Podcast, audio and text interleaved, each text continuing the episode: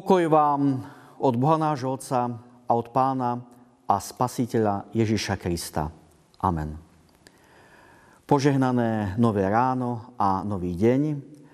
Milé sestry, drahí bratia, teším sa, že i dnes nám Božie slovo znieje a prihovára sa ku našim srdciam. Dnes ho nájdeme zapísané v 78. žalme, od 55. po 67. verš nasledovne. Pred nimi vyhnal národy, lanom im rozmeral dedičné vlastníctvo a v ich synoch ubytoval kmene izraelské. Lež spúrne pokúšali najvyššieho Boha a nezachovávali jeho svedectvá. Odklonili a spreneverili sa ako ich otcovia. Zlyhali ako nespolahlivý luk. Popudzovali ho svojimi výšinami, svojimi modlárskymi rezbami ho rozhorčovali. Boh to počul a rozhneval sa. A Izraela celkom zavrhol. Zamietol príbytok šilonský, stan, v ktorom býval medzi ľuďmi. Do zajatia vydal svoju silu a do rúk protivníka svoju krasu na pospas meču vydal svoj ľud a zanevrel tak na svoje dedictvo. Jeho mládencov strávil oheň a jeho pannám nespievali piesne svadobné. Jeho kňazi padli mečom a jeho vdovy neplakali.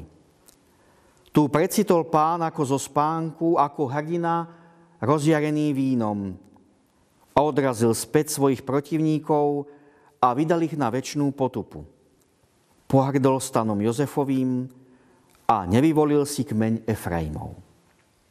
Amen. Toľko slov písma svätého. Bratia a sestry v Kristu Pánu. Uvedené verše 78. žalmu nám prostredníctvom nábožného písateľa pripomínajú biblické príbehy Izraela – najmä putovanie púšťou až do odchodu z Egypta. Prostredníctvom poukázania na Boží zákon nám žalmista pripomína, že Božia zmluva platí pre všetky pokolenia bez rozdielu. A priam s prorockou horlivosťou poukazuje na neveru a odpadnutie Izraela od svojho Boha. Ako príklad takéto nevery odpadnutia aj uvádza. Pohrdol stanom Jozefovým a nevyvolil si kmeň Efraimov. V minulosti znova a znova sa Izraelci kláňali nesprávnym modlám. Sklamali a zlyhali v otázke viery a lojálnosti voči hospodinu. Ľudia boli neverní, nestáli, zradní a doslova zlyhali ako nespolahlivý luk. Namiesto poslušnosti hospodinovi sa s hlasitým krikom klaňajú Bálovi, až Boh to počul a rozhneval sa a Izraela celkom zavrhol. Trest hospodinov logicky nedal na seba dlho čakať. Nie sme ale aj my dnes podobní? Nie sme aj my dnes až príliš totožní so správaním Izraelcov? Či ani voči nám nie je dôvodu na výčitky, na naše odpadnutia, zlyhania? Či nekričia svoju žalobu aj na nás prázdne lavice v kostoloch, uprázdnené miesta v našich spoločenstvách? Nie medzi nami dnes veľa nekritického príjmania názorov poplatných tomuto svetu. Nie je veľa politikárčenia, a to aj v cirkvi? Či naopak aj duchovné pýchy, svetuškárstva, falošné zbožnosti a pokrytectva? Žalmista hovorí o zavrhnutí Izraela. Až tak ďaleko ide Boží trest. Preto i dnes, v 21.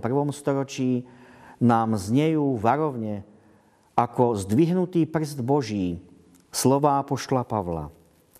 Prosím vás teda, bratia, pre milosrdenstvo Božie, vydávajte svoje tela v živú, svetú, Bohu príjemnú obeď, vašu rozumnú službu Bohu a nepripodobňujte sa tomuto svetu. Ale premente sa obnovení mysle, aby ste vedeli rozpoznať, čo je vôľa Božia, totiž, čo je dobré, milé a dokonalé. Napriek tomuto varovaniu Pán Boh nám prostredníctvom žalmistu dáva nádej. Pán Boh síce trestce ale nezavrhuje na veky. Nenávidí síce hriech, ale preukazuje milosť kajúcnemu hriešníkovi. Nepremeškajme teda túto chvíľu, chvíľu nádeje, ako stan Jozefov a kmeň Efraimov.